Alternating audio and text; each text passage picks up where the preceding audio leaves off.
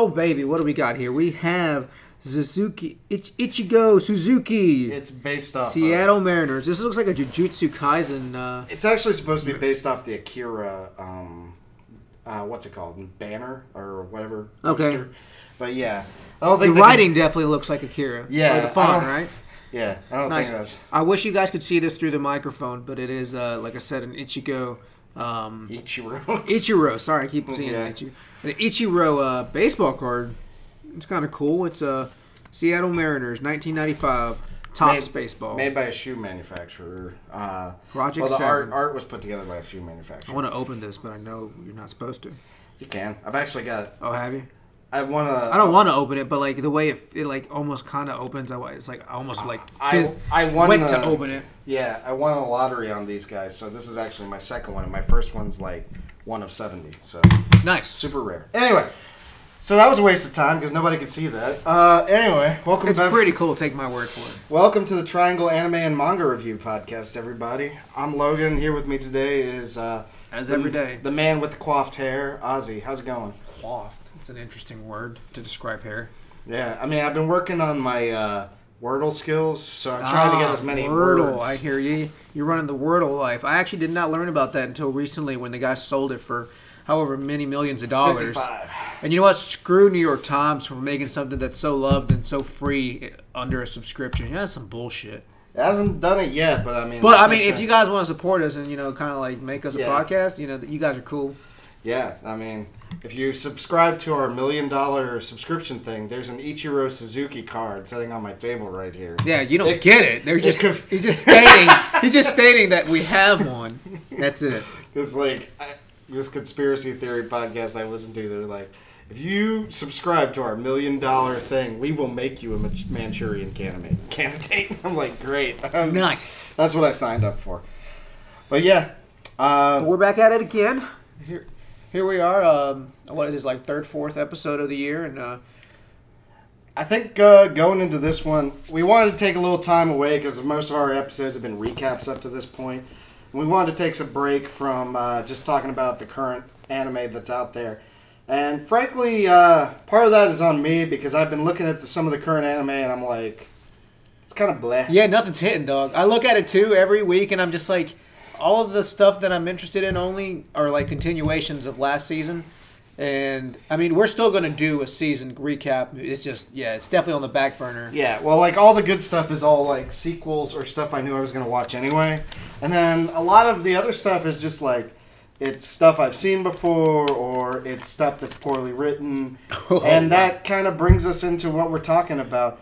What uh, this week we decided to go with one of our um, character introspectives and we decided to talk about, you know, what makes a well-written character versus a poorly written character. So yeah, I mean, when we say that, we do want to preface by saying that this is kind of our opinion. Uh, these are characters that we enjoy and have not enjoyed in the past. Uh, No, Ozzy, this is the official list. There's no way anyone could ever disagree. Yeah, so in other this. words, what we're saying is law, and if you, for some reason, really enjoy Eren Yeager, you can fuck right off. I'm waiting for that one. That'll no, be fun. uh, no, I mean these are just characters that we've enjoyed, and in this in this spans you know, you know years. I mean, we go back as far as um, you know our origins when it comes to some of these characters, and we go back a couple years or cal- uh, maybe uh, just one year for some of these characters. So we try to get a good span of characters just to uh, diversify. Um, and we're just going to bring some highlights and I guess lowlights for some of these about why we think they're well written or poorly, and what we liked about them. So um, Yeah. I think it'll be fun just to kind of talk about how different traits or maybe different tropes or different character uh, like developments help grow Well- a character, right? And it is kind of interesting to look at, like, and we're going to talk about this more as we get into it. A character itself may not be well written, but it can still contribute to a good story overall. Yeah, you know, well written for the story is Yeah. different than the character on its own being well written, right? Yeah, you don't at least need- likable, right? Yeah, you don't need every single character to be the most in depth, well thought out character because sometimes, depending on the story, your your your good guys just need a evil punching bag, or you know That's true. Yeah, um, that Well- yeah that everybody likes to see get beat up, or you know maybe your character needs someone cute to look after. I don't know. But yeah, point being is there's a lot of factors that go into making an enjoyable story and just, you know, sometimes you get a mix of good and bad characters to combine into a fascinating story. But anyway, No, I mean you're right. Sometimes you have to have mediocre, for lack of a better word, characters that drive a story, and they might not be the most, you know, entertaining characters. They might not be the most likable or personable characters, but you know they still they still drive the story, and that's what's important as a protagonist or antagonist, or even a supporting character. yeah. So, I mean, with yeah. that, Um, I guess without further ado, you you want to start off? You want to you want to start? why don't you lead this? Okay, yeah, I'll in? start off with the uh, with the list. Well, off the top, we decided to go in this order. Um, we're going to start with Vicious from uh, Cowboy Bebop, right? So uh, that was your choice. So if you want to kind of give us an over, tell us who he is for some of us who don't know. So, Vicious, for those of you who watch the live action versus the cartoon anime, Vicious is basically the foil to the main character Spike in Cowboy Bebop. Uh, I mean, Vicious is The edgy antagonist. is a yeah he's a he's basically just a villain. He's a bad guy.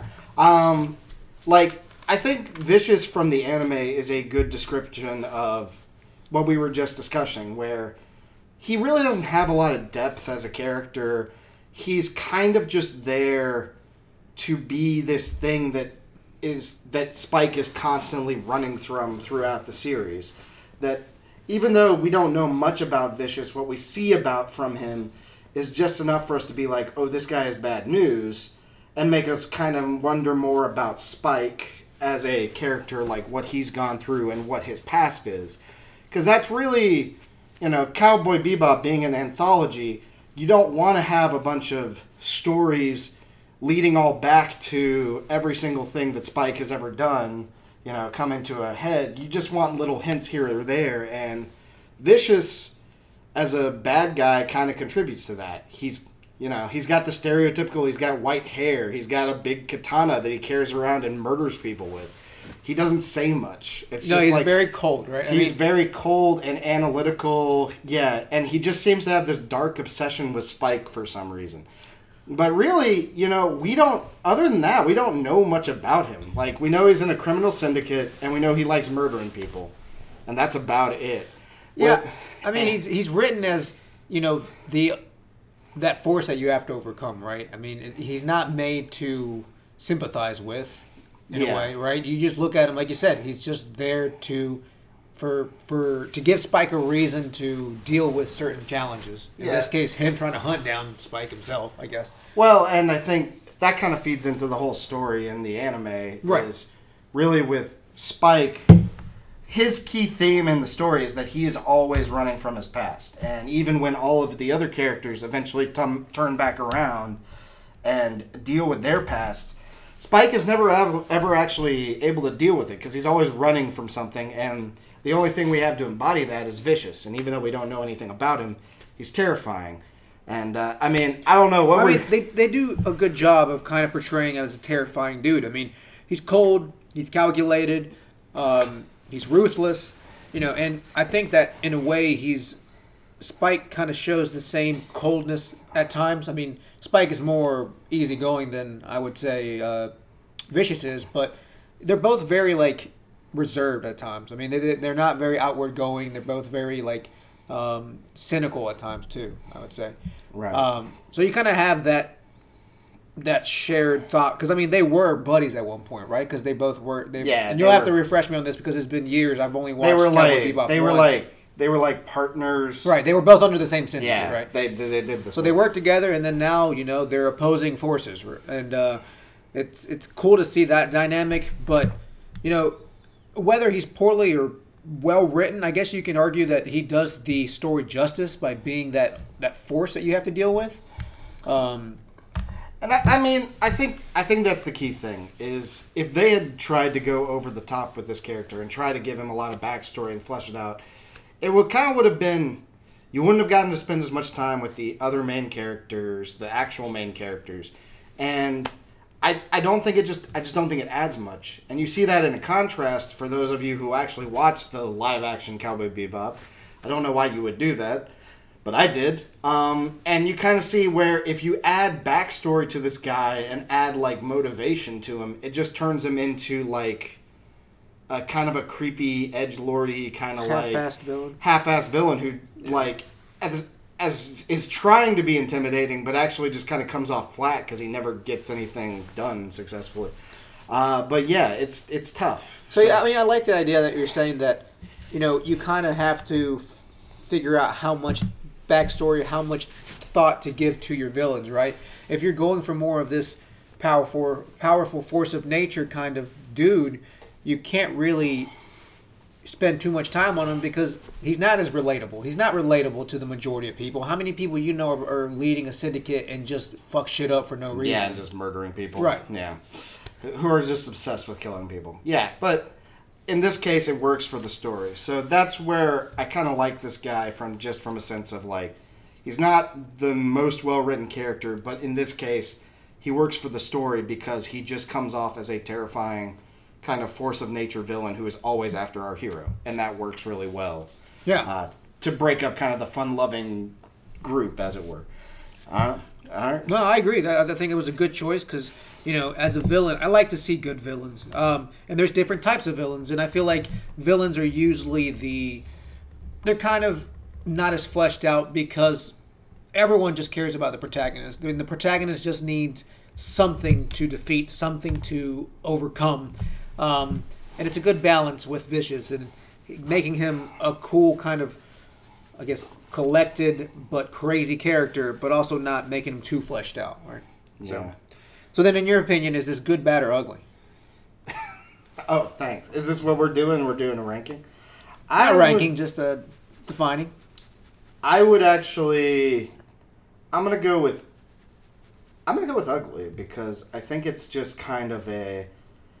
Depending on the story, he either works or he doesn't. And in this story, he works really well. But if you throw him into any other story, like he would not make a great Batman villain, for example. That's Yeah. fair. Yeah. I mean, you're right. That's why Yeah. I, I mean, ugly doesn't necessarily mean like worse or terrible. It's just Yeah. like depending on the situation. Like, you, you, if you like that kind of villain, I think he, he works well for you. If you're looking for a little bit more backstory, that's not going to work for you, right? I mean, So- did you ever even watch that movie? Like The movie, no. Oh, you should. It's great. But anyway, um, that's another writing thing. But anyway, what's your opinion? Good, bad, No. I, I would agree. Ugly being that it's just he works for the story, but he's not very interesting to me, right? All right. Well, So- lead us up. Cool.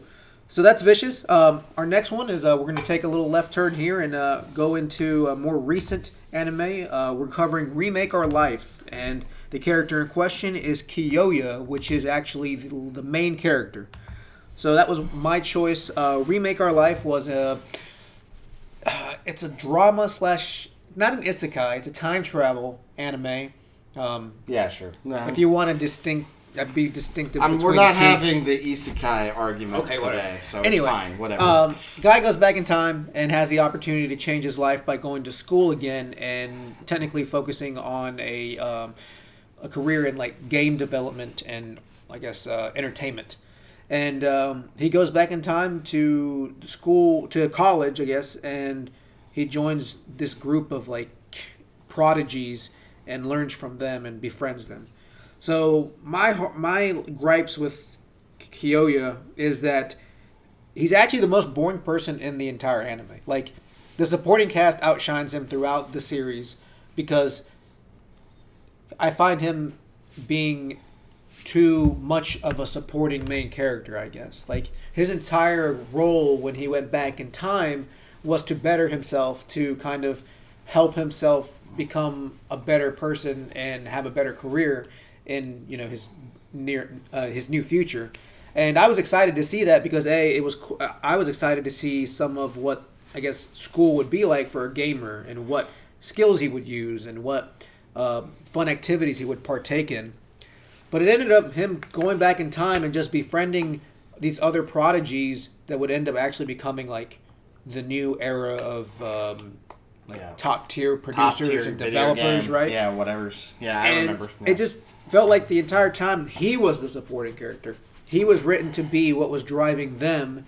And again, this is kind of another weird situation where yes, that drives the story, but it made me less interested in him as time went on. Like every other supporting character was was more interesting because of him. So I guess he works for what he's for, but it just I, I did not like him. This was an interesting case because, as you pointed out, like he actually puts himself in the supporting character role, mm-hmm. where like as it starts out, and I don't know if this was like somebody told the some editor told the. This happens a lot in manga and anime, where originally the writer wants to go in one direction, and the editors get a lot of say in how the story is written. So an editor will come in and be like, "No, you can't do that. You got to do something else." Because early on, it feels like the story is heading in the direction you want. Like I like the stuff where they're doing the shooting and they're doing the like film sh- and they're showing what's on the screen and everything. But then they kind of steer away from that, and it becomes like him supporting these prodigies to try and become what they became anyway without him.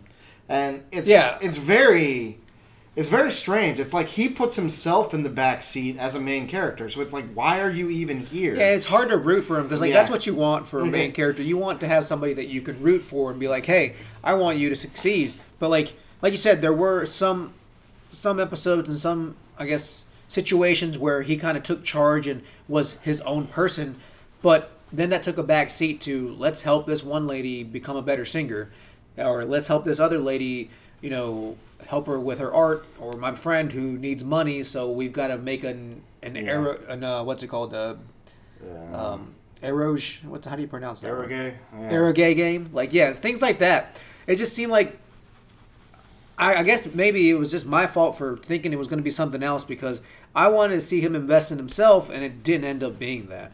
And then it didn't end up helping that it turned out to be a, a, a love triangle drama halfway through the anime where he was really just a prize for these other two girls.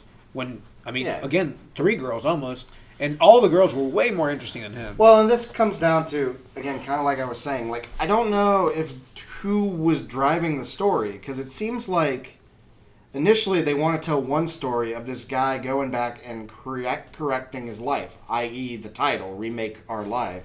But then he, then he like changes it to just kind of following the lives of those the other prodigy characters, and you kind of wonder like, okay, how much would have changed if he had just been there going to college with these characters. It's like it doesn't really change a whole lot other than a couple of quirks here or there. So it kind of makes me feel like he's just kind of a toy for the narrative. Like he's just there because if we didn't have him, we wouldn't have a center point for the rest of the story that we're paying attention to. Whereas his emotions and his thoughts don't seem to really matter all that much, and that's that's the disappointing part to me, is that uh, it seems like there was a lot of potential here, but I don't know if it was people interfering with the writing or if the writer just changed his mind, but it just got very messy very quickly. Yeah, I will say that as as a main character protagonist, it just was not interesting to me. Like he was a good supporting character, but I wanted him to be the main character. I was invested in him as a main character, and it just didn't work for me. So for my rating of him or for the story and for how I appreciated this anime, it would definitely be a bad, so not a well written character in my in my opinion there. Well, there are situations in which this kind of character works, and we're going to talk about one in a bit. But yeah, I I have to go with bad. I mean, it's kind of the same thing with Vicious, where he served his purpose, but Vicious was at least interesting because he, I mean, he was a cool villain. I mean, he was badass and he killed people, but like this guy did not much well, I think the for other himself. I think the other problem is that like as kind of we talked about, Vicious knew his place in the story, which was he's a villain and he's kind of like he'll show up, he'll be scary, and then he's gone. This guy is your main focus of the narrative, and he's just kind of bland and, And, uh, uninteresting. And you, you're right, and I will make a point that this is just based off season one, and I will, I do, I did say it in our review at the end of when we reviewed it.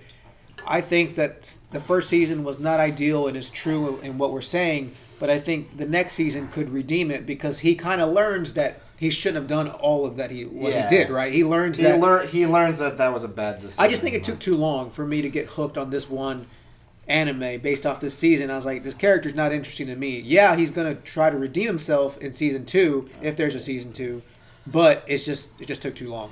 Yeah, I mean, this is one of those where I, depending on the day, I could go either way, and they might find a redemption.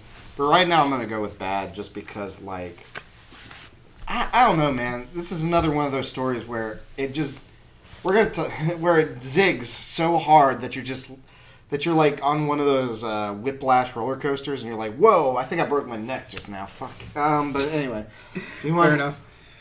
Well, cool. Uh, so that was a remake our life Kyoya. Um, next, we're going to go on to Setsu. Uh, this is another recent anime. Uh, this was from th- those Snow White Notes. Now, if you remember, that came out I think a year ago. I want to say in spring 2021. Um, and this is your choice. So you want to give us a refresher on those Snow White Notes and Setsu? So those Snow White notes is the uh, gosh, I keep. Shamisen. Shamisen. I guess like I keep forgetting the name of that instrument, but it's a shamisen. It's the really long neck guitar. For those of you unfamiliar You with call that, it a guitar. yeah, it's a guitar. It's, an, it, it's a stringed instrument. It, loo- it looks like a guitar. It looks like a b- I'm, banjo. I'm trying to explain for people who have no knowledge. it looks this. like a Japanese banjo. Okay, it's a three string. It's really long necked banjo. Does that sound better to you? Yeah, that sounds much better than guitar. Okay, fine. So anyway, it's this really crazy instrument, and basically, the plot of the story is, you know, Setsu is was a young prodigy at this, but when his father, when his grandfather rather passed away, his grandfather he had basically been mimicking his grandfather's playing style, and the grandfather said, "I don't want you to use my playing style anymore." Um, and he took that to mean that uh, don't play anymore. But his grandfather really meant go find your own like way of playing, basically. And uh, so it's basically the the show starts out as being his journey to kind of find his own playing style.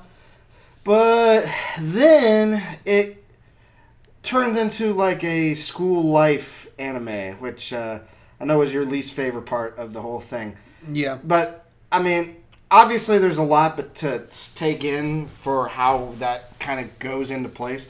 But I guess my main thing with Setsu is that despite having the story set up a clear goal for him, where it's like he is trying to find his own playing style, he doesn't seem to have a goal at, at all in this story. Like, he doesn't seem to know what he's trying to do.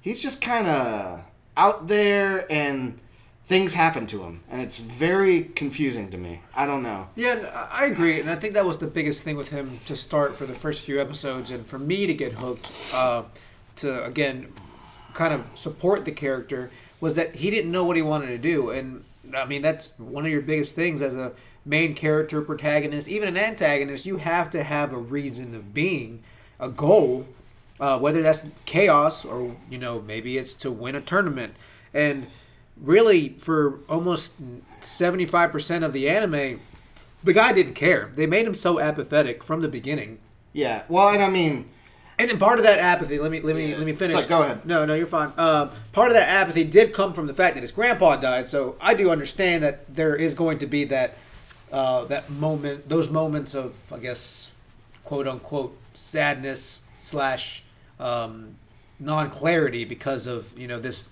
kind of big passing in his life. So i understand that but it just seemed that he never really he never really grew from that death in any way or it was it was it was almost kind of like that was the driving force for him but he just kind of like swept it under the rug. It's like yeah my grandpa died. Well, for me, it's also like, and this, and again, maybe this has to do with the editorializing, editorial fighting, like the writer.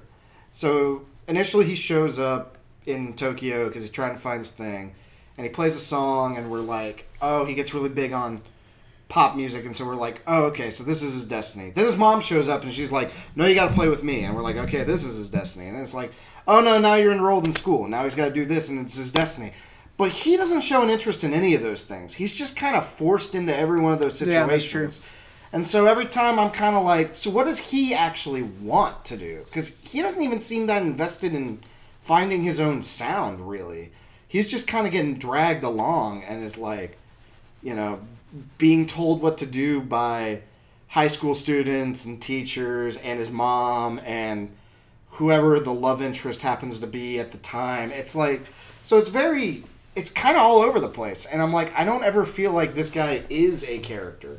he's like a blank sheet of paper for everybody else to like grab at and try to write blank sheet of paper is putting it nicely because Yeah. my my next comment on him as a character was this this is a a series based on music as well like they do a lot of good uh, they do a good job of really upping up the music aspect of this anime that I, I will give that a highlight is that you know when they play the shamisen when they have these pieces that they play it it is interpreted well like it looks great it sounds great they do a good job of trying to setting a, trying to set a scenery in the stage for this not just like oh there's a dude just playing like Yeah. oh you'll see what people are feeling you'll you'll kind of get a feeling of what the players feeling and the worst part is like Setsu as a character from again uh, just what seems like the majority of the time is a blank piece of paper when he's playing like I don't get anything from him. Oh, him yeah, that's true. and a couple of a couple of situations he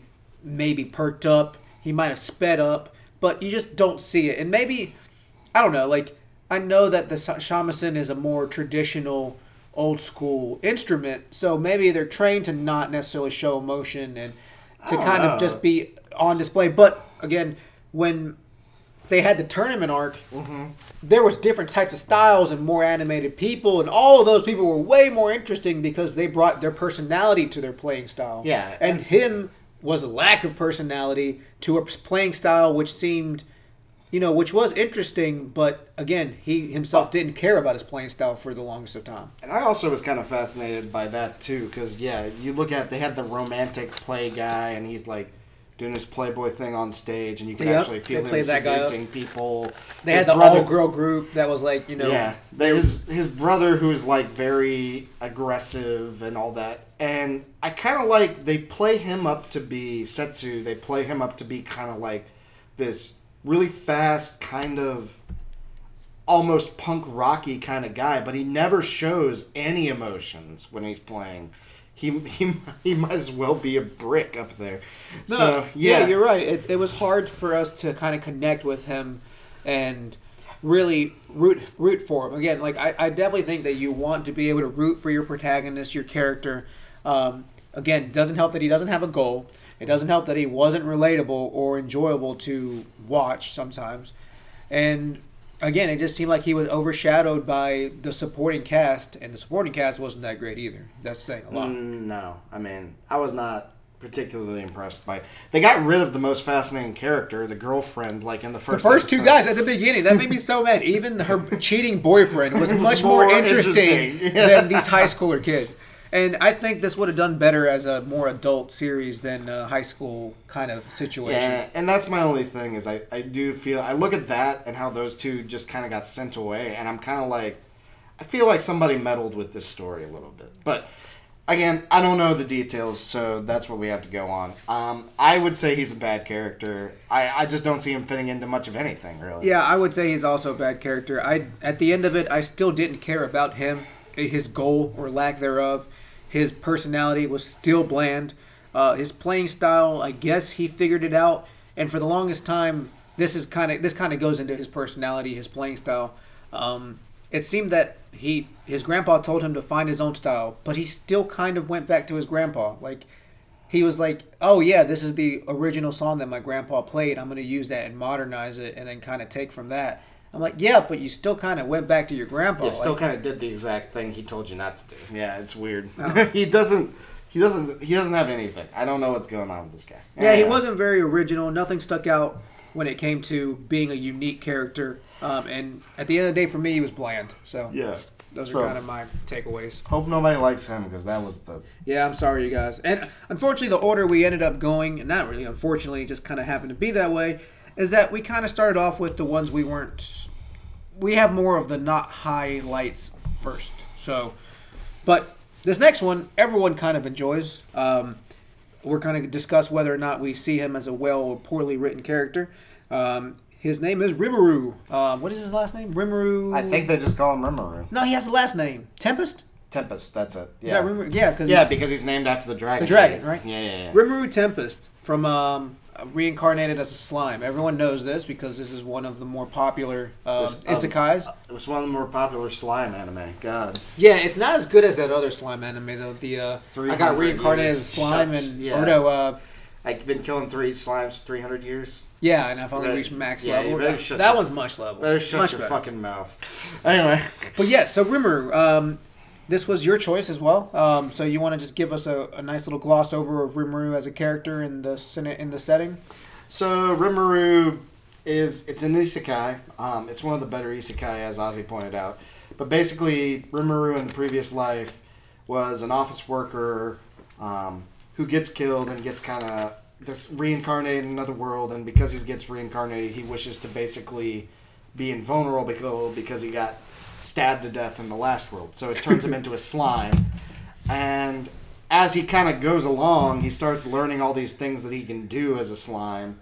And, you know, I'm yada yada yada yadaing over a lot of stuff, but basically, he ends up meeting a dragon, befriending him, eating it to try and cancel a spell, and basically becomes like a superpowered guy and ends up meeting a lot of people who want to join him and eventually ends up kind of making his own like monster city slash civilization um, and that's kind of the whole premise of the story is just like it's not so much about him trying to like take over the world or like save the princess or anything like most isekai he's just kind of like yeah uh, i liked the modern world with all its food and alcohol and stuff. So I want to remake that over here. And uh, since I'm a monster, let's go ahead and get all these other monsters. Let's just make life better for everybody. So that's kind of that's kind of the vibe that he goes with. Um, now, and I feel like Ozzy might disagree with this. I've got him listed as a poorly written character in a story that fits his nature, um, because I guess my logic for that is comes down to Rimuru himself is your kind of standard isekai protagonist, i.e., he's overpowered, he never runs into a situation that he can't really overcome, and he's just kind of there to help push the story along whenever they get backed into a corner. But really, the most fascinating part about the story to me is all the stuff that happens around Rimuru, which is, you know, the building of the city, the political stuff, the watching his minions get like stronger or have more unique personalities or get along with other people. You know, it's so to me, like even though Rimuru is the main character, I don't think he has he is not the uh, core of the story. I think a lot of it is the supporting characters who are around him that kind of cause him to be, you know, more emotional and emotionally invested in the world. And that's kind of what I'm going for. But Ozzy, what's your take on No, that? that's fair. I can see. I mean, I agree that. I agree in the in your note that he does fit the story well. Um, that he drives the story. That's the point. I also agree that he is your typical uh, isekai main character, where he is OP. He has no problems. Yeah. Um, any problem that he encounters, even if he's not the strongest character, he still finds a way, or the story finds a way to make him still okay. Like when he found that one, oh, I forgot her name, the like one of the demon lords, the pink lady. Oh man, Milim. Milla, or yeah, is it Milla? Milim, the Sound, dragon something girl. about that. Yeah. When he like encounters her, he can't necessarily beat her, but he ends up befriending her because Yeah. just cause, right? Because he has honey. Yeah. I think it's because he has like candy, right? yeah, he makes he candy, right? basically has candy, yes. I've, it- it's been a while. Um, but it's just like those little things. It just it's funny, but to me, it does get a little old. That it just doesn't ever seem like it's challenging. Uh, and even when like one of the first major arcs was when they were dealing with the um, uh, the what is that massive orc? Was it an orc king? Uh, yes, the disaster orc. Yeah, disaster orc. Like when he was dealing with him, like that was the only time I think we saw him kind of like go full power for the first part of the first arc of the story, and it was still a very easily decisive battle where he's just like, "Oh, I'm just gonna eat you," and it's just like You didn't get to see much besides all his other subordinates kind of going all out because they did need to because you know they're not the Yeah, main they're not right? the main character. Um, Well, and honestly, I, I kind of like a lot of that. Like the goblin who's riding the storm wolf now. Like I like him. He's fun. Yeah, I, I I will say that this anime is saved a lot by the supporting cast. Like, Mm-hmm. I'm more interested in the supporting cast because they flesh them out well. They have a lot of supporting cast. It's not just like one or two. It's like you know you have all these people that are loyal to him, and that's I think I think he's a well written character because even with this, he does have certain qualities that I can relate to because he's still he's still kind of like he's still human in a way. Like a lot of times when you get these isekais, you get characters that become OP, and that's their new thing. They're just OP, and they don't fall back in their old ways from their past lives. Yeah. And he kind of does a little bit. You know, he kind of like every now and then he brings up the whole uh, the when he like meets that one guy who also was teleported. Um, I think it was like the care the care one of the caretakers for the kids. Yeah. Um, they like bonded over the manga thing, and he like brought like created all these manga chapters for him to read, and it was just cool to kind of like. I know it's more comedic relief, but it's just it's just nice to see his human side from before, and kind of forgetting that he's this omnipotent, pretty much uh, new beat, I guess, uh, creature because he, he is a slime. He does have a human form, Yeah. but he is still a slime, right? Yeah, I mean, I, I get where you're coming from. I think that's kind of that kind of plays into it. Is I think that this is a story for him more about the emotional connections, and that works for him. Right. I mean, you're saying the Yeah. basis of the story is him building connections, building Yeah. literally areas for people to better themselves and to better his Yeah. area because he he doesn't. I mean, where he's living is just not. He's just a slime and there's nothing. Well, and I mean, if we look at a comparable character, I'm not going in depth on this character, but if we look at a comparative, yeah, comparable character like Kirito, it's like the reason he doesn't work is because he's overpowered, but his goal, but he has a clear goal, and even though he's kind of relating to all these people, everybody's also looking to him as like the savior or whatever that is, and Rimuru is much more down to earth. Like even yes, though he's thing. Down to earth. even though he's the boss, he's also like, yeah, but I also just like to get drunk and sit around on my servant's titties and. that is true. He's He- okay. So there you go. Another thing that's kind of relatable. Uh, yeah. no, I mean know. it's fun to kind of see his human side. You know, of course he's lacking the human side now, but he was still technically a human. His all his his uh, thoughts are still there. All his memories are still there, and I think that's what makes him a, a better isekai character in my eyes. A, a good one. Uh, I'm not going to say he's great because you're right. I, I do think that other things drive the story better. Other characters are more interesting, but I, I do like him personally. I think he is a good character. Is he a one of the better characters? I, I wouldn't go that far, but I would give him a good. yeah. I, You don't have to change your opinion. You can stay with bad. Oh, I don't think he's bad. I think he's. It would be. Poor. It would be ugly at the worst, but Fair. I, I, yeah, I don't know. Man, I'll, I'll stick. I'll stick with ugly because I just feel like he's kind of a just. He's still kind of a generic character, but the story is really what makes him work as a. That's fair, and we're, we're analyzing these characters within the realm of the story, and also as their own characters, right? I mean, Yeah. they can fit the story, but really just be kind of not great, interesting characters or bland characters. Yeah, so that's fair. Cool. Well, yeah. Well, that's one slime, and uh, now we can move on to the next slime of the sto- of the uh, of the categories, and uh, that is actually an old school character, uh, Boo. Are you are you happy with yourself? Are you happy Why? With, are you happy with? I didn't line? just slime myself. All right, so So we went from blue to pink. It's it's your it's your. Tell us about Boo. Boo. Okay, so unless people are just living under a rock, Boo is the last villain in the Dragon Ball Z um, story. So Dragon Ball Z, obviously everyone knows um, Goku and his comrades, Z Fighters.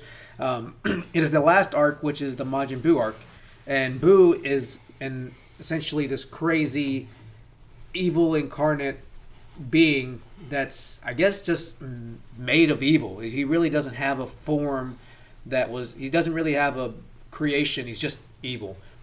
Um, and I guess the fascinating thing with him is he has multiple forms. Um, I say Boo, but he has Kid Boo, he has Super Boo, he has Good Boo, he has Fat Boo, he has Evil Boo, he has. Um, I mean, we're not even going into the forms of Super Boo, which Yeah. are Gotenks Boo, uh, Piccolo Boo. He has uh, Gohan Boo. So I mean, we're talking six or seven characters. Yeah, this is the one that I really struggle with because you want to encompass every single Boo. Well, the reason I do that is because this is a complicated character. Because I think he is good and bad. Because I think they did an injustice to him halfway through, and then they brought it back. But I think a little too late. Yeah. a little too late, and then a the whole Majin Buu series was just way too drawn out. Like it was just it had too much going on at once. Now I right? know for a fact because I I follow I, I don't know a lot of these other stories because they're kind of recent or they're kind of like outside my wheelhouse. I know for a fact this was a case of an executive meddling, but uh, Well, yeah, which happened. yeah, there was a- lot to say about which- the Majin Buu series. Which well that that happened a lot in Dragon Ball Z. I mean, if you want to get into it, Yeah. you look at all the executive meddling and the Cell Saga. Well, but- technically, the Cell Saga it didn't have a ton of meddling as as much as Majin Buu. It just had enough meddling where you know technically Are you the, kid- the creator did not want to continue the story after the the Cell no, uh, no, Frieza no, no. Saga, right? No, no, no. Are you kidding me? Like you do not know this? This is like okay. Hold on. All right. Side side tangent. So the the editors basically wrote everything from the Android Saga to the Cell Saga. Like so, the old androids show up and they were supposed to be the main villains, but the editor came in and said like, no, you can't have a clown and an old guy be the villains. So then they made the young androids, and then the editor came in and was like, these guys are punks. Where's the real villain? And then they bring in Cell, and he's like, what the fuck is this bug thing? So then he makes like the in between Cell, and he's like, the editor's like, no, we can't have that thing on screen It too needs a soon. final form." Get him to the final form now, which is why semifinal only goes for so long because they wanted to have him in there longer. And then he gets to the final form, and then that was where they let Toriyama take back over. So basically, that entire arc, I, I jumped through it pretty quickly, but that whole thing was basically written by the editors, and Toriyama was just kind of getting al- was along for the ride. But yeah, that kind of stuff Well, as convoluted as that is, I feel like the Majin Buu saga is even more convoluted. It- it was ridiculous. We're not here to talk about Dragon Ball Z's issues. We're here to talk about Buu and his issues. Um, All right, so yeah, sorry, go into it. Go So ahead. Boo as a character, um, I loved Boo um, growing up because of one thing, and that was, well, two things technically is two forms: is Super Boo and Kid Boo, because those two forms were exactly what I think Dragon Ball Z did need after Cell, Frieza, um, I guess things like I guess what are the other villains like Raditz, I guess, and uh, that, that's pretty much it. Uh, between those three, it was a nice change of pace to get the absolute just pure chaos of the villain that was Super Boo and Kid Boo. Like those didn't- two, You didn't like the original Boo? the original Boo was fun, but I mean, I'll get into it. I think I think he was I think he was still a good character. I didn't love him to start with, but when I rewatched it, it was good to kind of get the fun nature. It really remi- remi- reminded me of like a Dragon Ball Yeah. situation, right? The original series, um, and then his development into Super Boo was great. That I think all that was great as a character because you got something that was unexpected. Because when you, when they they did all this build up for the cocoon breaking and bringing this Majin Buu character who is supposed to be this insane character that's that no one can kill, Unstoppable, unstoppable, and out comes this fat dude, and you're like, what the fuck? Like Yeah. I thought that was great because it was a change of pace. All these characters are like, I'm the strongest. They look cool, and like, never have they really had something this silly be this crazy. Because Yeah. I mean, it brought out, you know, it brought out Majin Vegeta. He had to die. Goku Super Saiyan three had to come out, and it's like we still can't beat this stupid fat fuck. And it was just, I thought it was great. I thought it was silly. No. I thought he looked cool. Was he the best form? No, but I still think he was a good character. And then his transition into splitting himself into good and evil, and then kind of having this dilemma, and then becoming Super Boo was great. I thought when they did that, I was like, this is it. This is like a great villain. Like this is this is going to be the ending. But no, we got like two more arcs within the Majin Buu arc, Yeah, that's true. right? Um, Because they can't have Gohan be the main character. Well, fuck should- off, dude, That that should have been. dude. That No, you're right. You're right. They That should've- They can't. They can't. They No, can't. that should have been the real good We bad character. we should write about no, Gohan. we, we really can't. We really can't. oh my gosh. But no, uh, Oh my God. Before you before you use up all our time, I actually kind of love. Uh, yeah, my favorite one. So I love Super Boo is probably my least favorite of the transformations.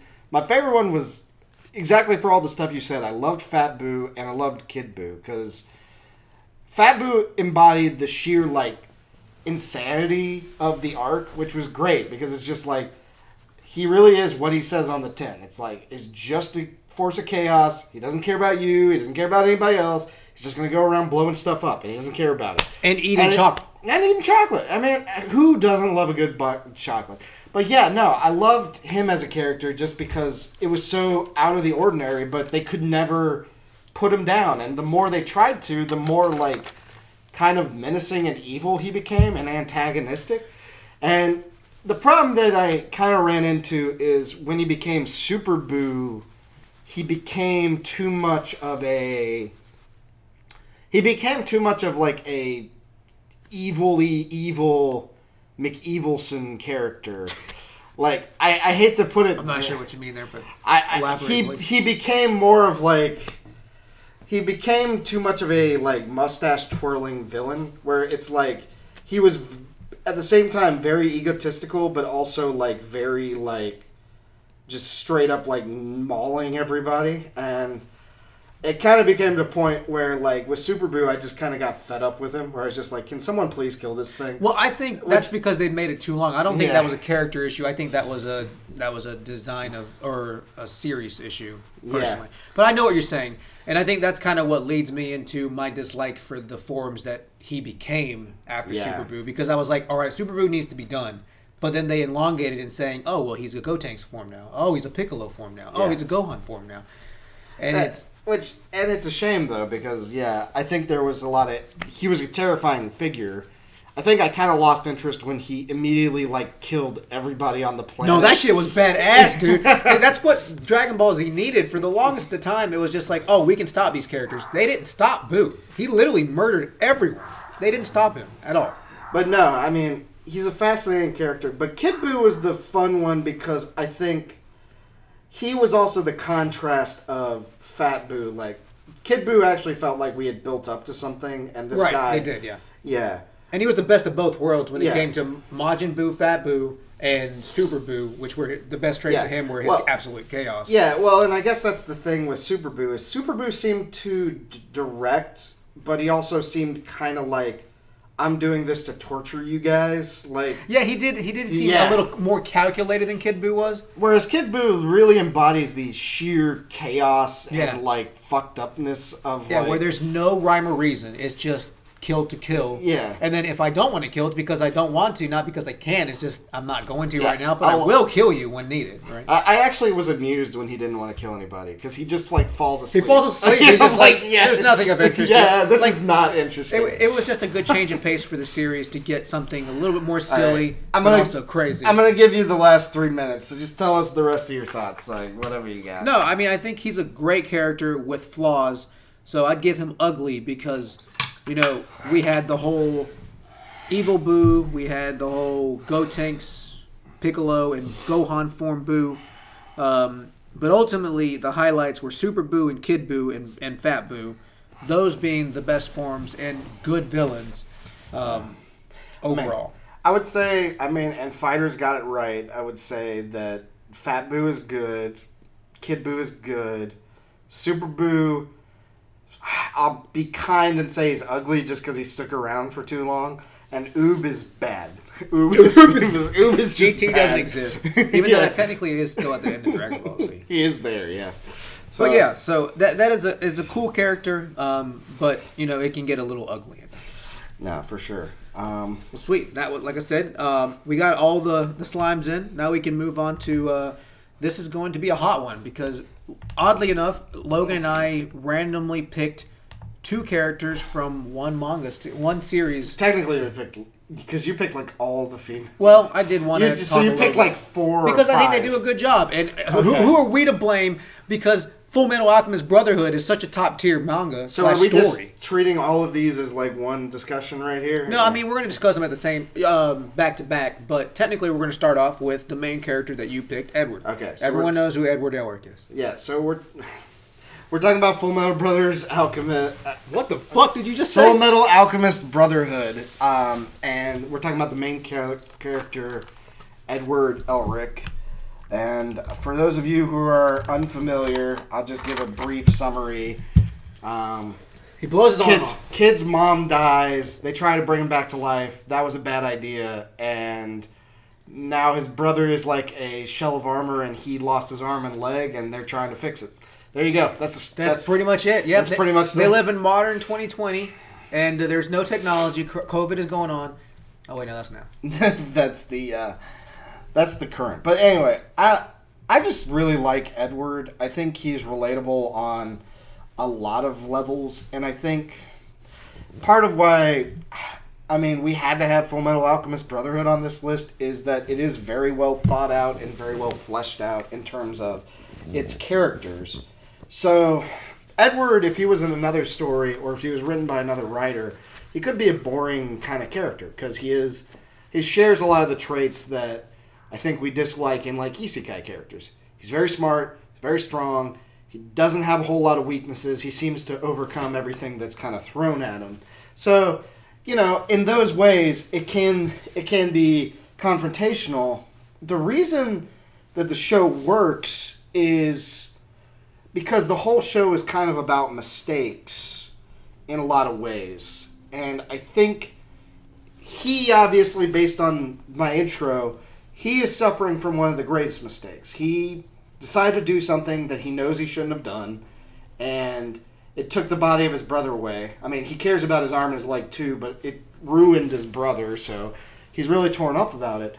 And from then on, he kind of comes across people in his journey who are all in the process of making their own mistakes, you know, and they may or may not seem like that, but like, uh, I can't remember every name, but there's the alchemist who combines his daughter with a dog, and all the memes happen. Um, Yeah, yeah, there's the Nina. there's there's Scar who is like given the power of alchemy, but immediately uses The it to terrorist is fallen. to murder as many people as possible. There's all the other alchemists who like end up destroying Ishval. There's like so everybody's going through this constant cycle of like basically dealing with their problems. And I think that Edward fits really well into that world because he's constantly seeing all this and how it happens and developing as a character. And he kind of has a great contrast between a lot of the characters, especially the villains, where the villains are doubling down on theirs, and Edward kind of realizes over time that he needs to change. And that's something you don't always see in characters an actual change in mentality over time. And that's something I really appreciate about him. Not just that he's spunky, not just that he's a fun character with a lot of quirks, not just that he's a caring, kind brother and everything. It's that the story actually feeds into the core elements that he believes in and that he needs to fix about himself in order to kind of resolve everything. And I don't know. I, I, I love that. There's a lot of other reasons I love Edward as a character. Um, and I could talk for hours. I'm just trying to sum up my biggest one because, like, I can't be here all day. So, Yeah, uh, yeah, we could definitely do a whole nother episode just on Full Metal Alchemist and its it, the story itself. Um, I will say, I feel like you contradicted yourself a little bit there by saying that he wouldn't fit in other stories, not in all stories, because um, he's kind of a an OP character in a way, just like um, isekai characters. But then you proceeded to say that it's about his mistakes, which I agree hundred percent that it's he is about his mistakes. Like pa- part of the story is about him trying to run away, but also find the error in his ways.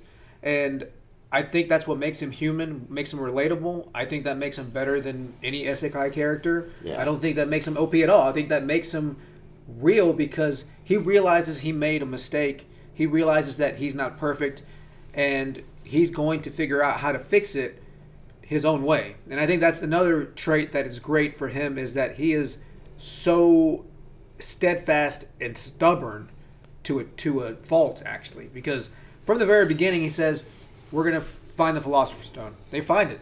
They find out exactly what it is. And then as soon as he finds out, he says, "We're never going to fucking use this thing. This thing is insane. I don't want to use this thing that caused so much suffering Yeah. when I've already caused people suffering."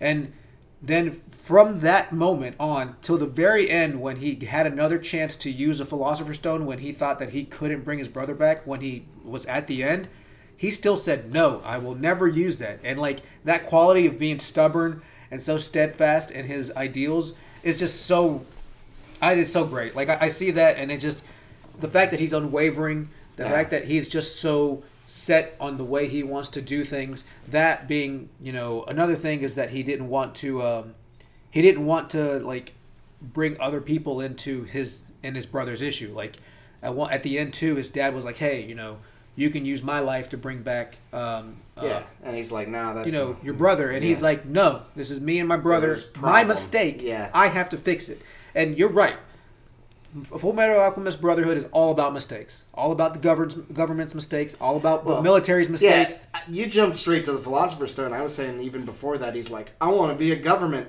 alchemist, and then he finds out what all that's about, and he's like, Oh, this is this is bad. Right, but even then, that shows his steadfast, Yeah. like stubbornness, because he's like, "This will help me get the resources I need to fix Yeah. my life and my brother's. I will go through hell and back to do it because I already did that itself, right? Yeah. And yeah, it's just kind of crazy how he's always looking for truth. He's always looking for the answer um, w- throughout all this craziness, and that's another aspect that I like about him. He's he's really smart. He likes to gain knowledge. You know, he likes to. He wanted to figure out what the Philosopher's Stone was. He wanted to learn about new alchemy once he lost the hope of the Philosopher's Stone. Yeah. You know, he wanted to learn about the Ishvalan crisis. You know, the Yeah. the genocide because Genocide, he knew yeah. it was a big issue. He wasn't involved, but you know, with Scar being you know such a terrorist, and then the military trying to hide it under the rug, you know.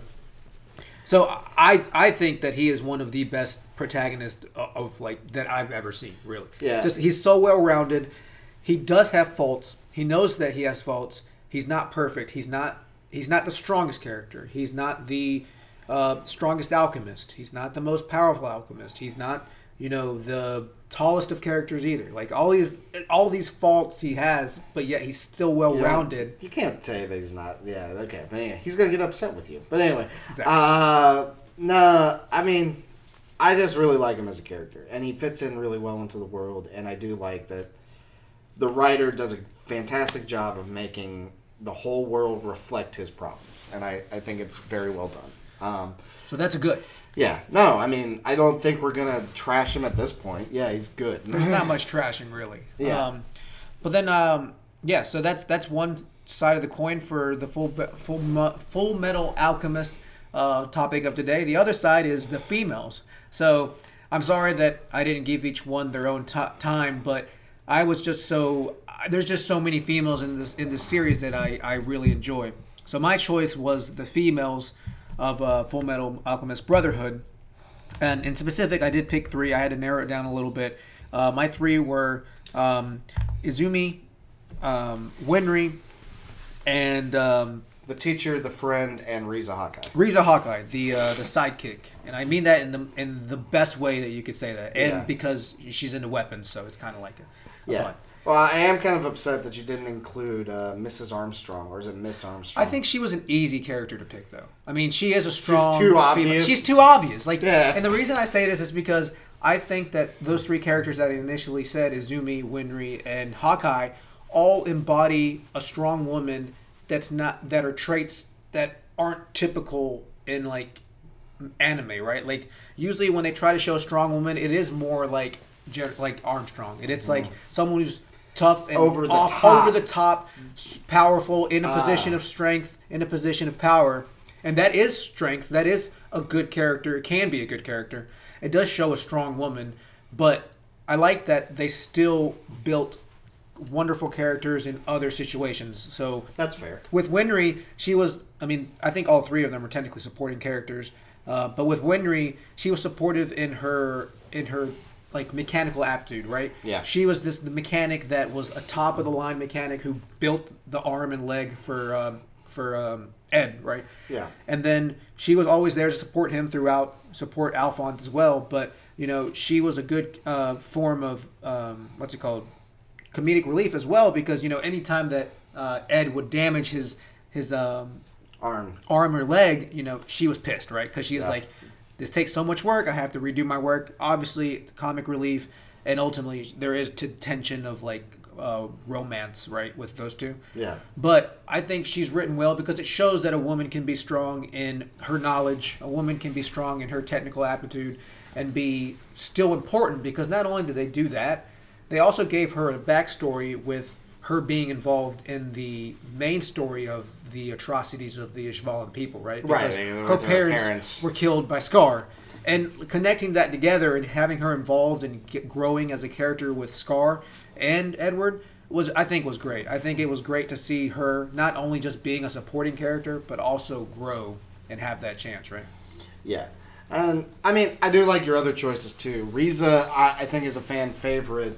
She's kind of a strong, intimidating character, but she's a profession. She's a consummate professional female in like a job in kind of like how we talk about in this day and age, where it's like, you know, these jobs are all meant for men, and she's just a, constant professional. And even though she is kind, she is clearly a, a supporting character for Roy Mustang uh, the fire alchemist. She is also like she's very good at her job.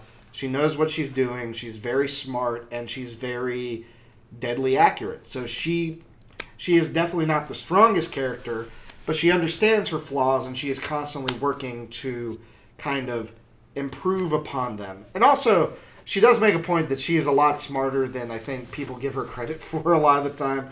I always come back to that. It's a funny scene, but it also gives some insight into the character where, like, uh, we were talking about Scar, where he they're first encountering Scar, and Roy and Scar have a kind of face off in an alley, but it's raining outside. So Roy tries to do his little Oh, snap, yeah. snap fire thing, and Riza knocks him over and starts shooting at Scar, and Scar has to run away. And Roy's like, "Why'd you do that?" He's like, "Well, your glove's wet. You can't start fires, dumbass." it's like, yeah. So she doesn't say it like that, but yeah, no, I think I, I think it gives you some good insight to the character. That it's like she is always thinking a- ahead, and she's thinking about these things that are going on around her. So she, I think, and uh, in a lot of ways, people underestimate her because she's a woman, but she's a very smart and tough Well, woman. I was yeah. I mean, and my choice and the reason I chose her and basically what you're saying is she's she's like the ultimate support character for Roy, right? Yeah. She's always there. She's calculating. She's a step ahead of pretty much most people, and it helps Roy grow as a character too, right? Like they're they're really supporting each other. It's not that she's supporting him. They're she's he's supporting her and she's supporting him, and um, yeah, she is calculating. She's kind of cold, and that's just due to her nature and her um, what's it called occupation. She's a sniper, right? Yeah. She's had to go through the Ishvalan uh, war and kill all these people, and you know she knows the atrocities that she's committed, but she knows that she had to do them for the better, right? Yeah, Um, and I, I like that about her character, right? She understands what she's doing. She understands she's a dog, and she's just trying to move forward to get to a better day. And her ultimate goal is to support Roy in doing that as well, because that is, is his goal as well. Right. And um, yeah, I, I've always liked her as a character because it's a nice contrast to I think all the other females who are over the top, who have a little bit more of a com- comedic relief for Yeah. the series. She is just she's there all the time, but she's calm, cool, collected, knows what's going on, and she's very good at supporting other characters too because she's had moments where she's supported Ed, she's supported um, Alphonse as well, and uh, yeah, I mean, she's she's one of my favorites when it comes to just I when she's on screen, I know that she's going to add to the situation or she's going to do something cool, right? And it, all Right. she does is shoot guns. I mean, she doesn't have alchemy, right?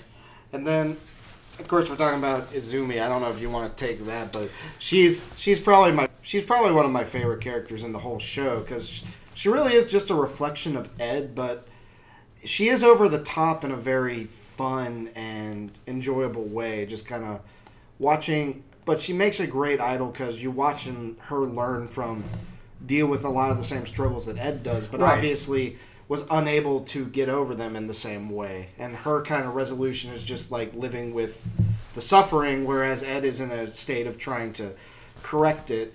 But that doesn't mean just because she's kind of decided to live with her problems doesn't mean that she's not a badass character who won't do anything for her adopted kids. Right. Yeah. And Yeah. It, it is. She is a great character, and she is probably one of my favorite females because of how they wrote her to be kind of a contrast, or maybe more of a comparison to Ed, like you said, because they essentially have the same path because they both have done this atrocity of human uh, transmutation. Yeah. They both have lost trying people. to trying to bring people right, back to life. and yeah. it's funny because he's trying to bring his mom back, and she's trying to bring her child back, back, right? yeah. So there's that connection there, um, and she does t- technically adopt the kids when they. I guess she didn't because They uh, like force themselves. they force themselves as a, as a teacher, right? They're like, hey, teach us alchemy, and you know, and she probably feels bad as a character because she's the one that taught them alchemy and led them to you know this human doing transmutation, human right? transmutation. So, you know, she is unique in the fact that she actually takes pride in who she is, and to her, this is her quoting it. She says she's a housewife. I'm not saying she's a housewife because you know she's a woman. She is saying, "I'm a housewife," and I think that's pretty cool. That she doesn't have to be this military dog. She doesn't have to be this, you know, this character who's always, you know, like adding to the story. She's just, I'm a housewife, but I'm still badass in my character because I am one of the better alchemists out there. I can hold my own, and I know all this about alchemy and have seen Well, these like terrible things, Yeah, but know what. you can see it also in how the townspeople respect her. It's Right. like whenever she goes around, like she's always fixing problems. People really enjoy her being around. People like view her as like somebody that they need to look up to and aspire to and respect. And even her husband, who I guess he's not the beefiest guy in the show because of Colonel Armstrong, but yeah, he's uh he's like this big strong guy, and like she keeps him in line. So it's like you gotta respect it. you know? Yeah, no, she she knows when to use her power, and she does. Just like Ed, like she snaps when needed, right, for comic relief or for when you know she has to defend herself or others. And I think it's it's it's a good parallel to the main character Ed, who is also a good character. Um, and I mean, even down to the last fight, you know, she was strong enough to keep up with everybody else. It wasn't like she was a damsel in distress like Sakura. You know, she was actually holding her own.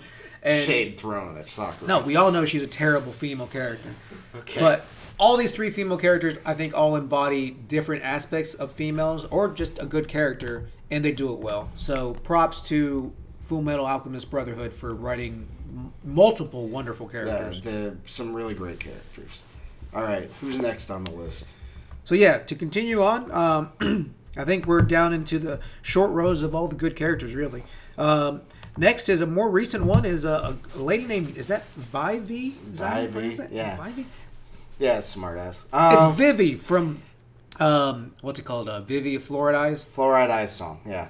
Song. That's what it's called. So I'm not gonna go into this too much uh, because This is recent. We all know. We've we've talked about Vivy like a million times on this podcast. Um, so I guess just to get a few highlights out of the way. First off, strong female character, and it's a main character, and that's very rare, not just in anime, but in pretty much any media nowadays.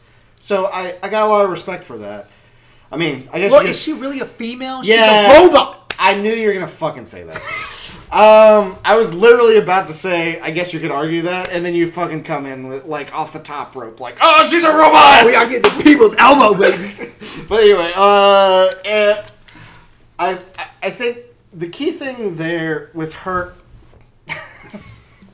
I just uh, did the people's elbow. uh, the key thing with Vivy is that like, she's a clear, she's a case of a character that is like, I was never intended to do this. I never planned on this to happen.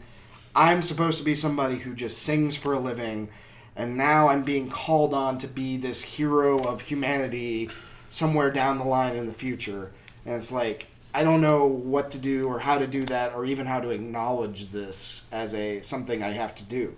And yet I guess uh, in the words of Teddy Roosevelt, at least from that uh, from that at least from the uh, Night at the Smithsonian movie. I don't know if he actually said this, but it's like, you know, uh, see some some people are born for greatness, others rise to the occasion, and Vivy is one of those characters where it's fun to watch her rise to the occasion because.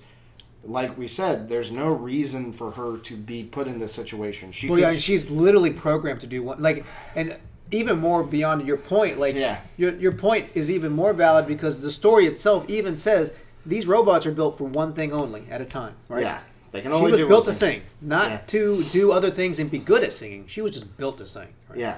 Well, I, I, I think it's a little more complicated than that. I don't like their.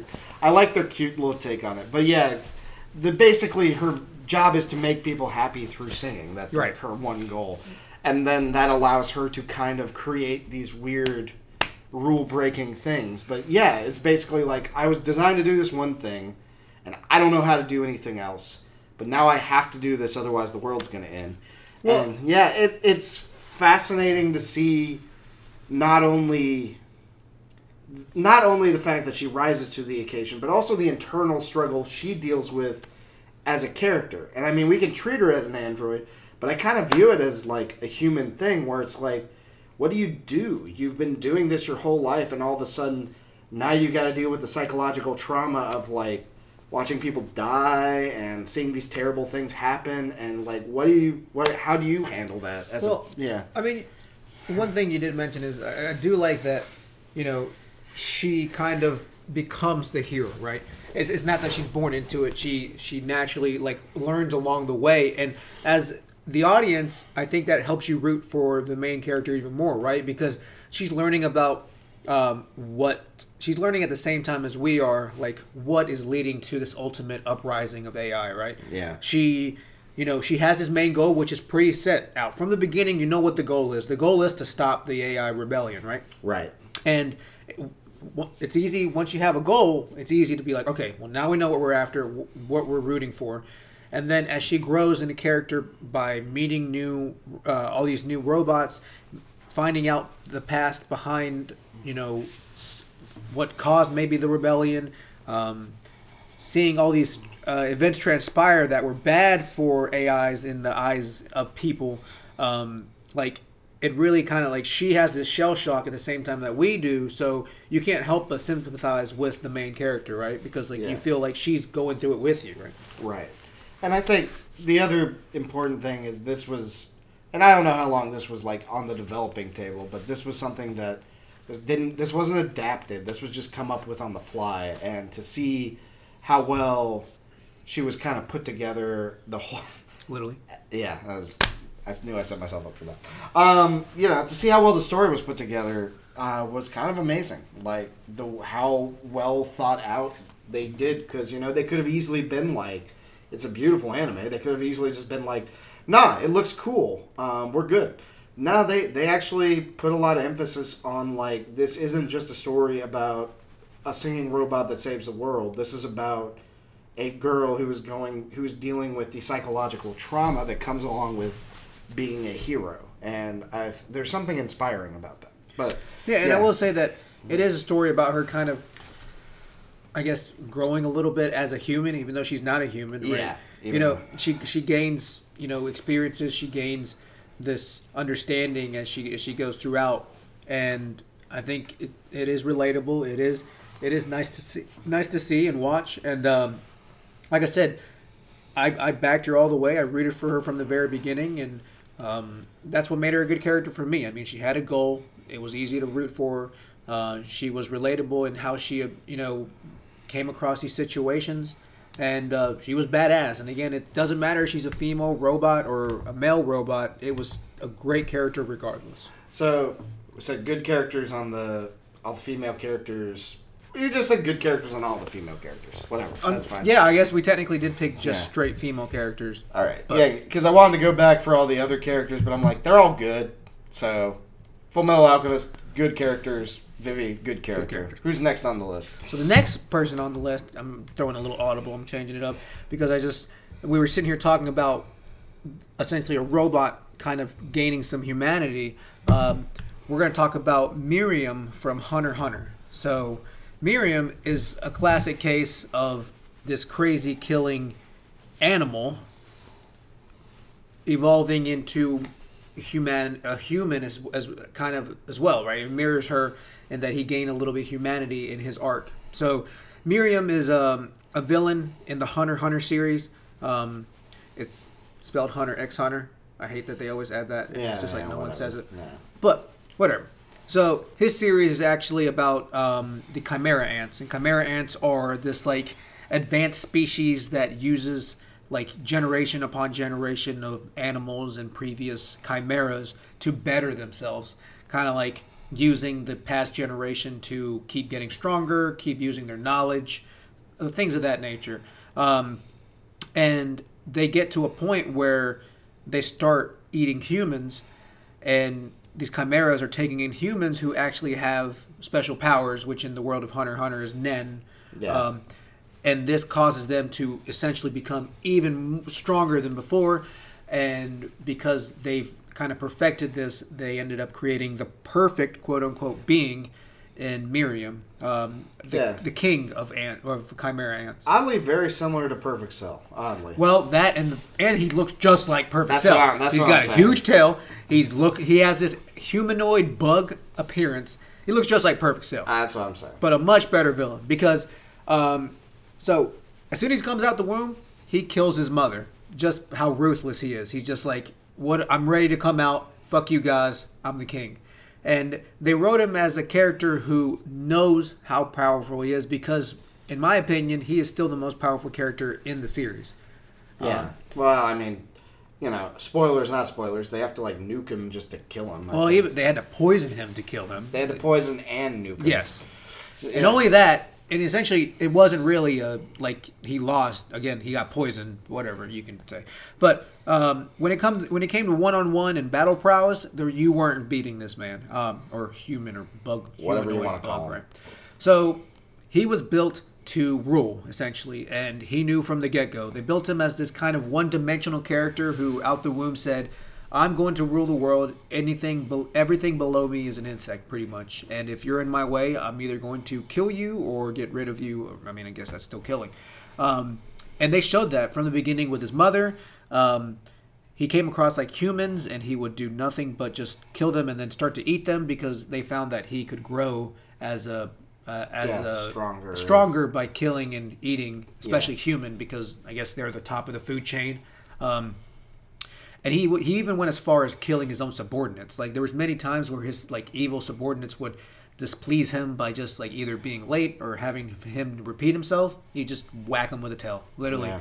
And they did they did a good job of setting him up as this crazy, overpowered character, um, and it not being unwarranted. Like it drove the story for him to be this strong because his ultimate ending wasn't a power struggle; it was something else, right? Right. Well, and I guess yeah, that's my fascination with the character is kind of like the ants deal with a direct contrast to humanity, which is what everything else has been in the show up to this point.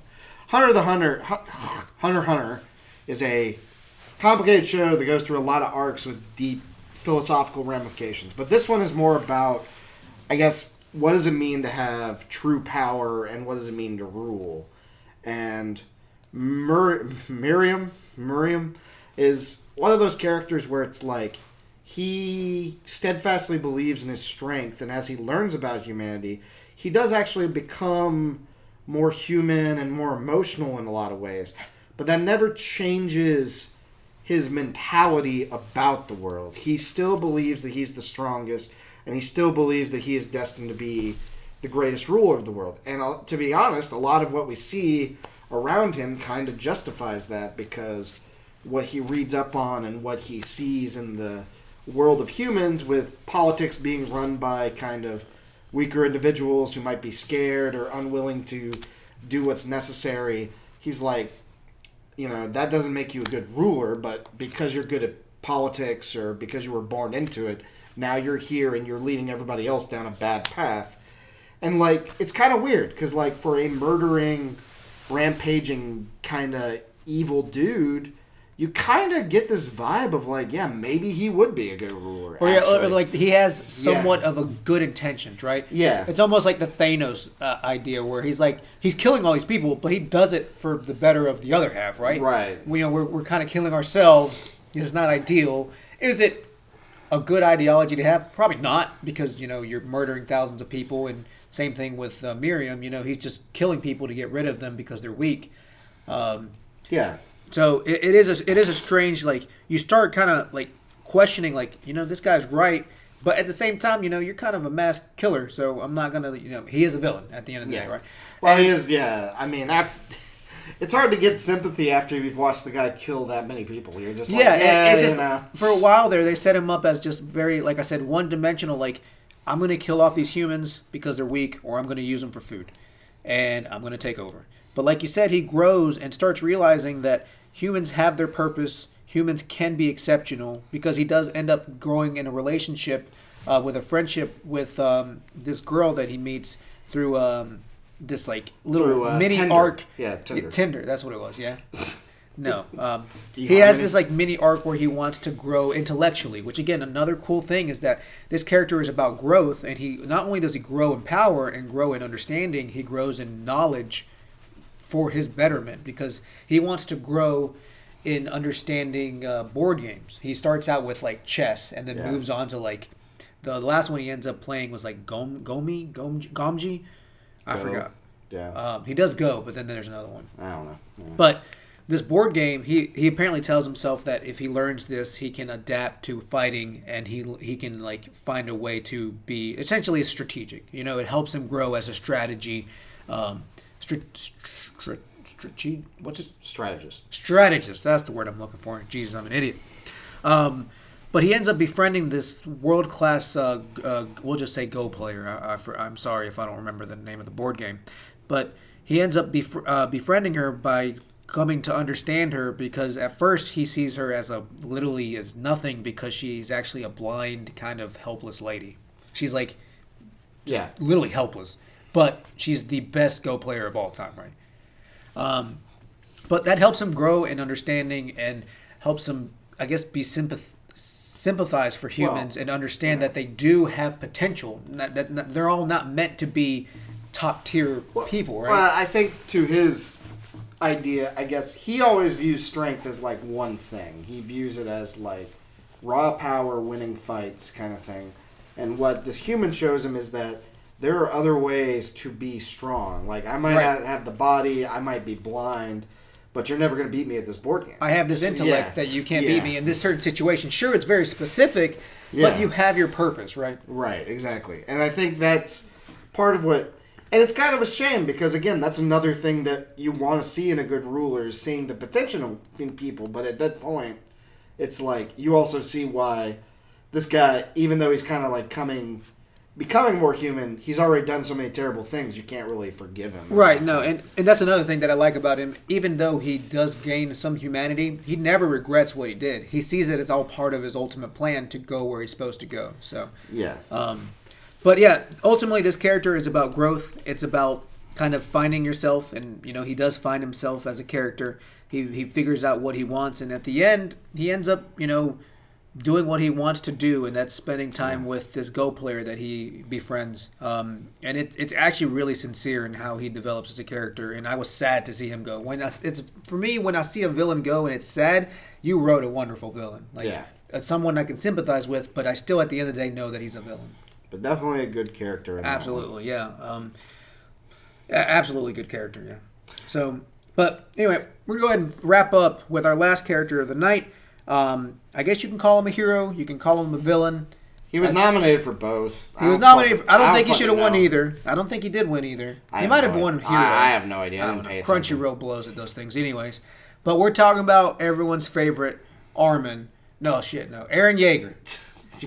okay. Attack on Titan. Um, everyone knows about this. Uh, I chose this because I think it would be popular, knowing that the final season's going on now, and Yeah. he's a good character of conversation because uh, main character of Attack on Titan, obviously, um, he's the all-knowing, all-powerful. Like I guess he has the, all the powers of the Titans now. Yeah. And they got he- to the part where he became a giant spine. It was great. Oh, is it already anime? Yeah, it's already Oh, I have to watch this because we did finish the manga. I don't watch the anime. Yeah.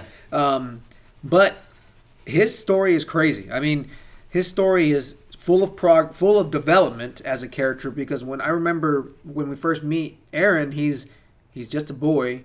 He's very like, he's very like I guess um, steadfast. He wants to join the the I guess the military to help with the killing of, I guess. Or I guess I guess he, He wants technically want to- to do research, right? At the time, he wanted to just explore. yeah, he just like- wanted to get away. Because he he's like, wanted to explore. I'm stuck in these walls. This He wanted to get out of the I world. want to get out. Yeah. And I mean, that's completely you could completely understand that. I mean, he, he was a character who wanted growth. He wanted to get out of the shell of the walls. Um, but they live in this hellish world full of titans, and he can't escape that. Which, for if you don't know, it, they're giant people that eat people. They're giant. They're giant zombies, basically. It's weird. There's more to that. That's Yeah. very simple. But yes, yeah, everyone knows they're what actually Nazi giant zombies. it's sort of. Um, anyway, But yeah, so his development as a character is what makes him such a well written character, I think, because he goes from what we just described to essentially almost being the villain of the story. Now, I won't say villain, I just think of him still as the protagonist, but kind of the anti hero because he drives the story for a good ending, but he kind of sets himself up as a martyr, right? Everyone knows that that's what we're he- heading towards, He right? turns into like a Lelouch like character. very it's it, it is essentially a Lelouch character where he takes on the sins of others like again like a martyr um, and knows that he has to sacrifice himself because there is no ending this cycle of hatred which is the titan's power right?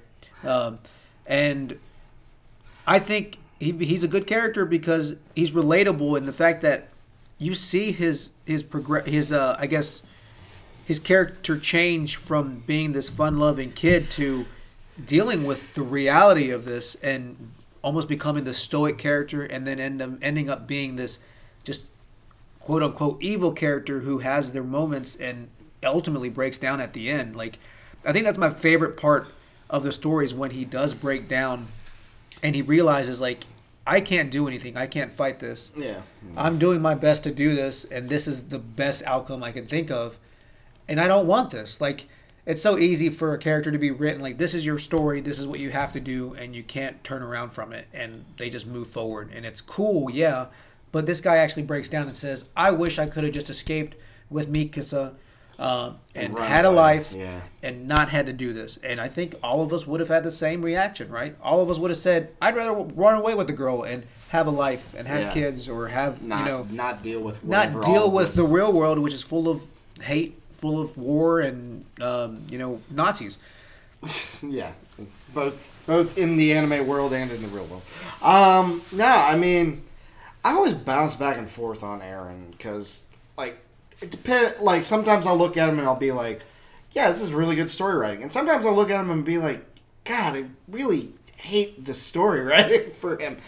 I think my main problem with Eren though comes down to that weird power they gave him because it makes you question so much of like his decision making.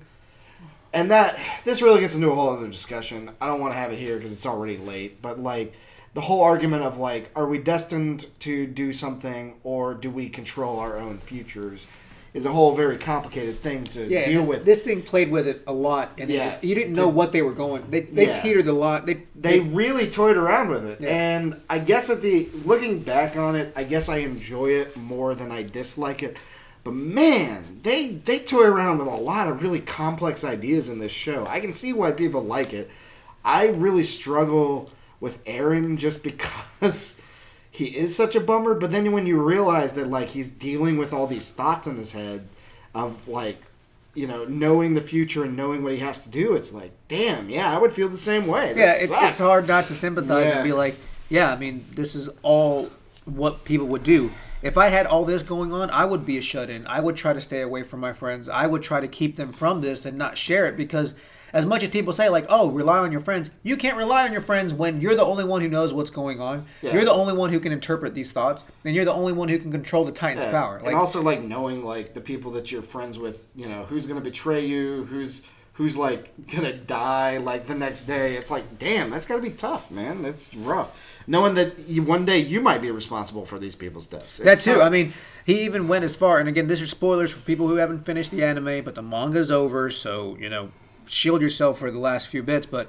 um, he, you know, he goes as far as saying that he had to essentially uh, orchestrate his mom's death so the story could continue. Like he essentially, I think I remember the scene where he um, distracted the the Titan or encouraged the Titan to come towards him, towards his mom, so he could eat her, so his story could again cycle through. Um, it's a weird time travel slash loop that I really don't understand. I don't necessarily enjoy that part. No, it is. yeah. It's convoluted because I think too much about it. But you know, he had to do all these unforgivable things. He had to essentially turn his back on his friends. And, you know, as much as we're like, oh, yeah, that would be easy to do, like, I don't think any of us could do that. And to write a character who could do that and still be human in it by questioning it, by breaking down, by at the end, you know, kind of coming out and saying, I wish it was different. Um, you know, it's it's relatable. It's it's good to see that he's still human at the end of the day. I'm gonna I'm gonna still say it's an ugly, not because I think he's a bad character or anything. It's just so much to think about. It's really complicated, and like I said, depending on when you come back to it, you could be like, "No, that doesn't make any sense," or you could be like, "No, that makes perfect sense." And it's just like it's really hard with Eren, and that's the same reason why like people are like, "Is he a protagonist? Is he an antagonist?" Like, I for one, and maybe this says more about me as a person. I for one was always on his boat just because like, and we've talked about this. Like the other option was like letting the Nazis win, and I was like, nah, fuck that. like, No, I, would rather the world get wiped out. No, I, I was on his boat too. I'm like, you know, if this is the only plan you foresee happening, like, you know, Yeah, yeah. by all means, go for it. It's a do it, badass ending. Did it make sense the way they they did it at the end with the spine and not all that shit? I was necessarily. like, why is there an insect on this? Like, it- what's going on? yeah, But him calling all the Titans and ending it, like, you know, it is kind of kind of funny that, you know, not funny, but to end the Titans, the Titans had to end everyone else first. But that was his ultimate goal, right? He wanted Yeah. the Titans to go away. Um, it took a while for his friends to discern that. He kind of had to spell it out for him. But that's because he, he knew what he had to do, right? He Yeah. because he knew the past, past, the present, the future.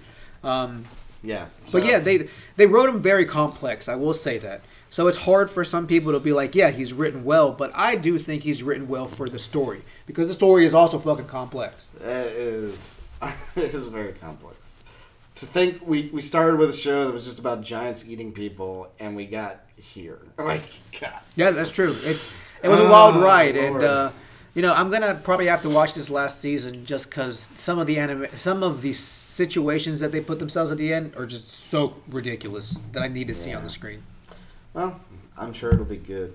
But yeah, I think uh, we've gone on long enough. That's uh, all our characters, and hopefully that gives you some good insight to our listeners out there about you know what what you can do with a good character versus a bad character, and how you can kind of develop your characters and what you can look for when you're reading these stories. Yeah, and I mean, and again, a, not a badly written character or an ugly character doesn't necessarily mean he doesn't do the story justice, right? Sometimes the story still does a great job, and um, they serve the story. So um, we had fun looking through all these characters, and you know maybe we'll come back and do another one um, and pick another random characters. But, uh, but yeah, thanks for uh, sitting through with us on that one. Um, we covered ten characters, and uh, we'll come back and probably have a either different topic or we might do our season review next time, right?